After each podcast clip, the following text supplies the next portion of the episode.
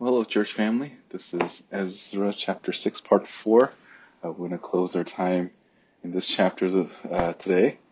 And um, again, just to review very quickly, uh, Esther, I mean, Ezra chapter 6 is, um, the, is really the God's providential um, hand that's being uh, shown through how he works through history and uh, even the way he preserves certain things and, and bring to light certain things are all part of God's um, uh, plan. And um, it was amazing in the beginning of chapter six. We see how, um, the, or the end of chapter five, the Israelites told the told the um, Persians to go and look for this document, the decree that Cyrus gave to them twenty uh, some years ago, and then they did. They found it in in uh, chapter six, verse one to twelve and uh, in, it was that uh, portion where we talk about how we need to, need to listen to God.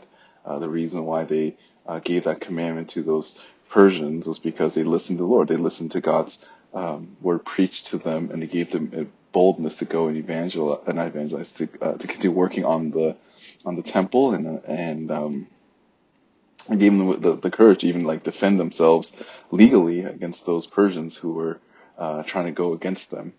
And then we talked about how uh, uh, we need to also obey God in uh, verse 13 to 15.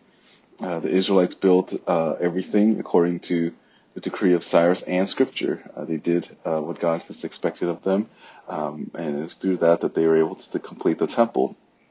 And um, and just a side note, and we're going to talk a little bit more about this next week with Ezra 7, but the temple I mean, they, they even talk. I mean, I made reference to earlier in chapter, chapter, two, or chapter uh, three when um, the old people were crying, the young people were celebrating. Um, to put things into perspective, uh, this temple wasn't like like a really glorious looking temple. Uh, it was basically just like in our mind, like a, it would just be like a little shed. It's not like that grand. Um, it, it, just looked like a shed in relative to everything that, uh, in relative to what Solomon's temple was like. And that's why the old people were crying because they remember what Solomon's temple was like. And then in the, the new temple, the one that they have here, um, was like trash compared to it, but at least they did all that they can with what they have to build, um, uh, this little, uh, temple, uh, for the Lord. And they offered sacrifices. They did, uh, they did, they acted faithfully um, and they applied all that they can, um, and they did because they obeyed the Lord. And there's a call for us to also ch- uh, check our own hearts and lives to see are we obeying God's word.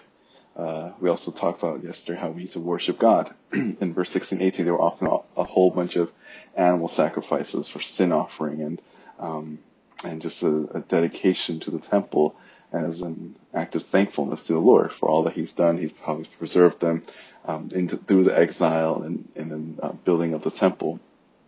And uh, uh, they uh, did all this, these things because they want to give the best to the Lord, and this is out of a thankful heart.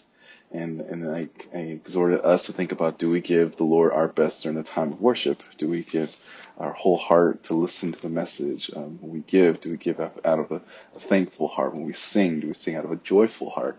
Um, we should do our best to for the Lord because he is worthy of all praise and worship. So today we're going to end with uh, trusting in God, um, trusting in the Lord.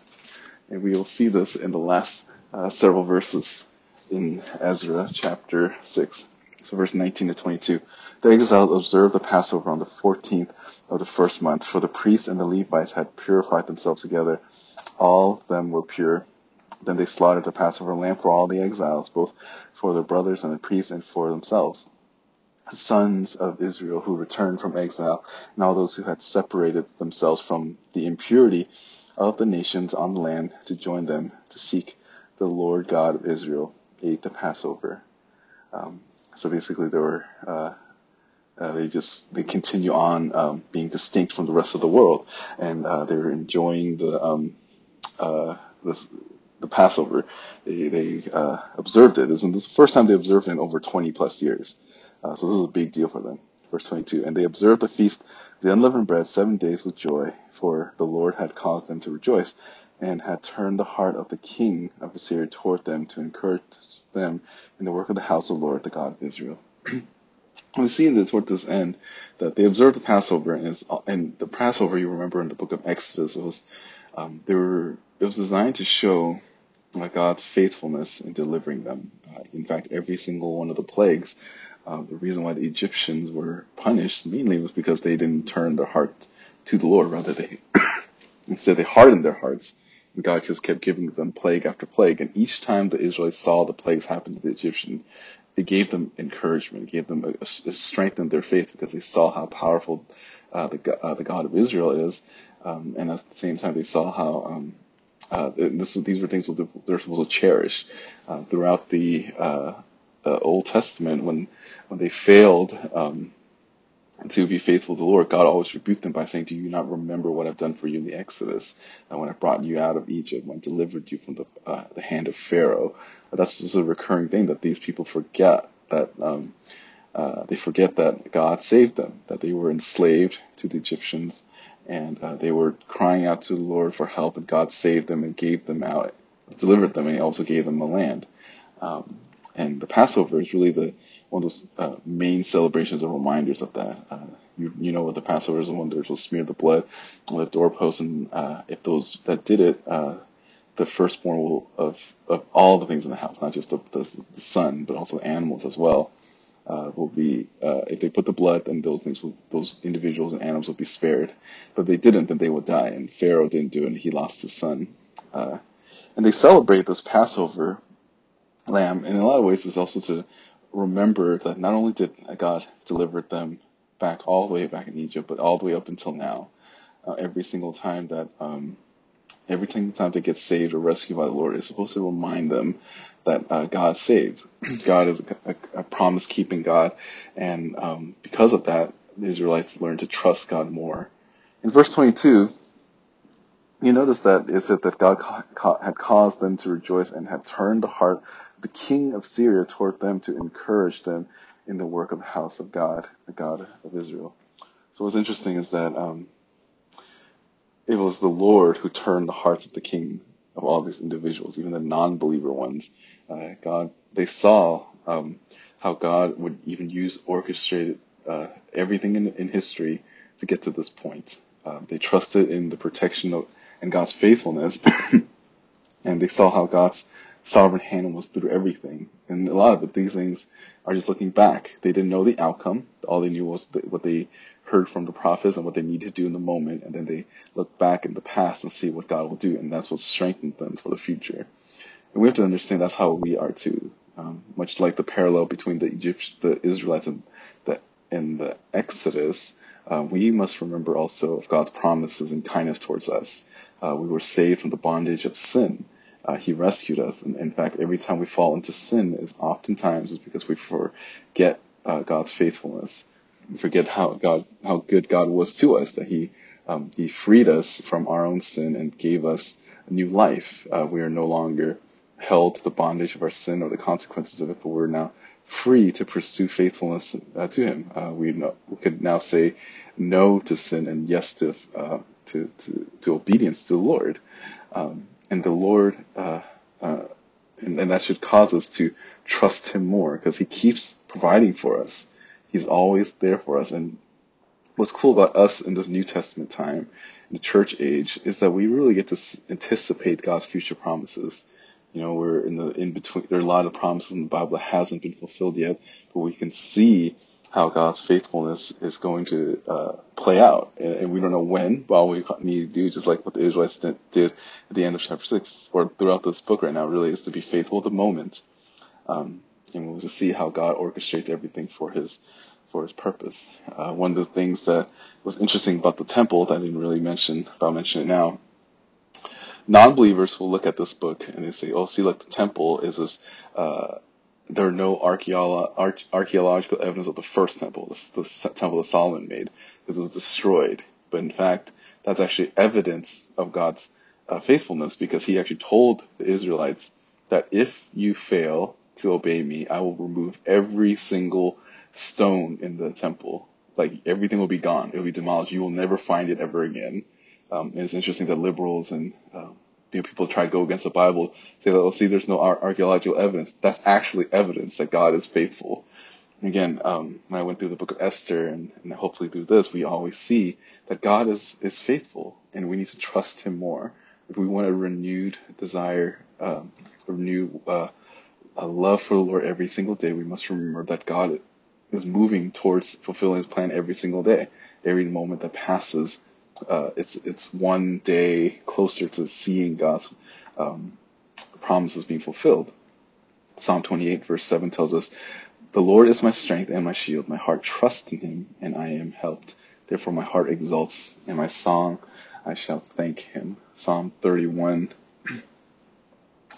31 verse 6, those, I hate those who regard vain idols, but I trust in the Lord. Psalm 32 uh, verse 10, many are sorrows of the wicked, but he who trusts in Lord, loving kindness shall, shall, shall surround him. Uh, Psalm chapter 40 verse 3, he put a new song in my mouth, a song of praise to our God. Many will see and fear and tr- will trust in the Lord. Um, trusting Lord gives us renewed strength. And um, in Proverbs 3 5 is a famous passage. Trust in the Lord with all your heart and do not lean on your own understanding. Um, we need to always trust in the Lord. We don't, His way is always higher than ours. And we don't know what's, what the Lord is doing, but we know that whatever He is doing is always going to be for good. And we've seen, we can see God's goodness in the way He plays out in our, in our lives. There's really small kinds of, um, faithfulness to the Lord, uh, whether it's an answered prayer, uh, whether it's, um, you know, if you even those things that answer prayer, you look back at your life, uh, whether it's like um, someone coming to know the Lord, um, the Lord providing something for you, um, the Lord healing you, um, the Lord making you more Christ-like, uh, whatever prom- whatever prayers you've had in the past that's been answered, you need to cherish those in your heart. Uh, understand that that's a fruit of your salvation, that the Lord first and foremost saved you, and every other promises that He's given you every single day, that everything he, every time that he fulfilled and answered a prayer is, is a sign of his faithfulness. Um, and there are also big promises, like prophetic promises.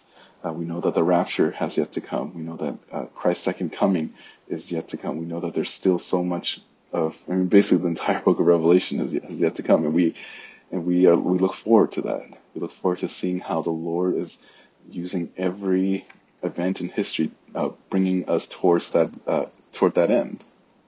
So how are you going?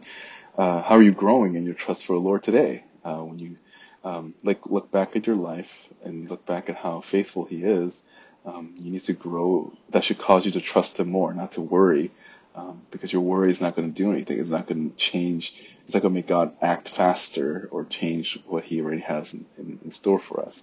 And and we always need to remember Romans eight twenty that God causes all things for our good for His glory and especially those of us who love him, when we know that he, he cares for us, he will never place us in a situation that he doesn't, in his own eyes, deem it worthy for us to, to go through. Um, so if you think about God's loving kindness in your life, you will grow in your trust in him and continue to trust him. Continue to trust him no matter how strange the times that we live in. Now we, as we finish through uh, this chapter, I just want to say, if you want to renew worship, to sum and to sum up everything, if you want to be renewed, uh, not just this past week, but for next week as well, remember the first you need to listen to God, you need to obey God's word, you worship the Lord, and then you, in the end, you need to trust God. Next week, uh, we're going to go through Ezra chapter seven, and if if you've only started listening to this when I uh, started from Ezra, then um, here's just a little fun tidbit for you. In between Ezra 6 to 7, there's a 60 year gap. In between that 60 year gap is the book of Esther. I did the book of Esther, and if you didn't listen to that, uh, then you should you could go back. Because chronologically, um, and I'm, I'm doing everything kind of like backwards, but chronologically, Esther happens in between uh, this chapter and Ezra chapter 7. Uh, and Ezra chapter 7 is one of my favorite chapters of the Old Testament, and uh, really excited to see uh, to go through that uh, chapter because it really teaches us on how the Lord um, uses just faithful instruments um, for His sovereign plan, and um, we'll see that. Actually, Ezra chapter seven is we'll first be introduced to Ezra. Like we have noticed that as I went through this whole book, Ezra doesn't, doesn't even show up. This is more than halfway through he finally shows up, and we'll see why uh, next week. Uh, thank you, uh, and I hope that you have a blessed weekend. Take care.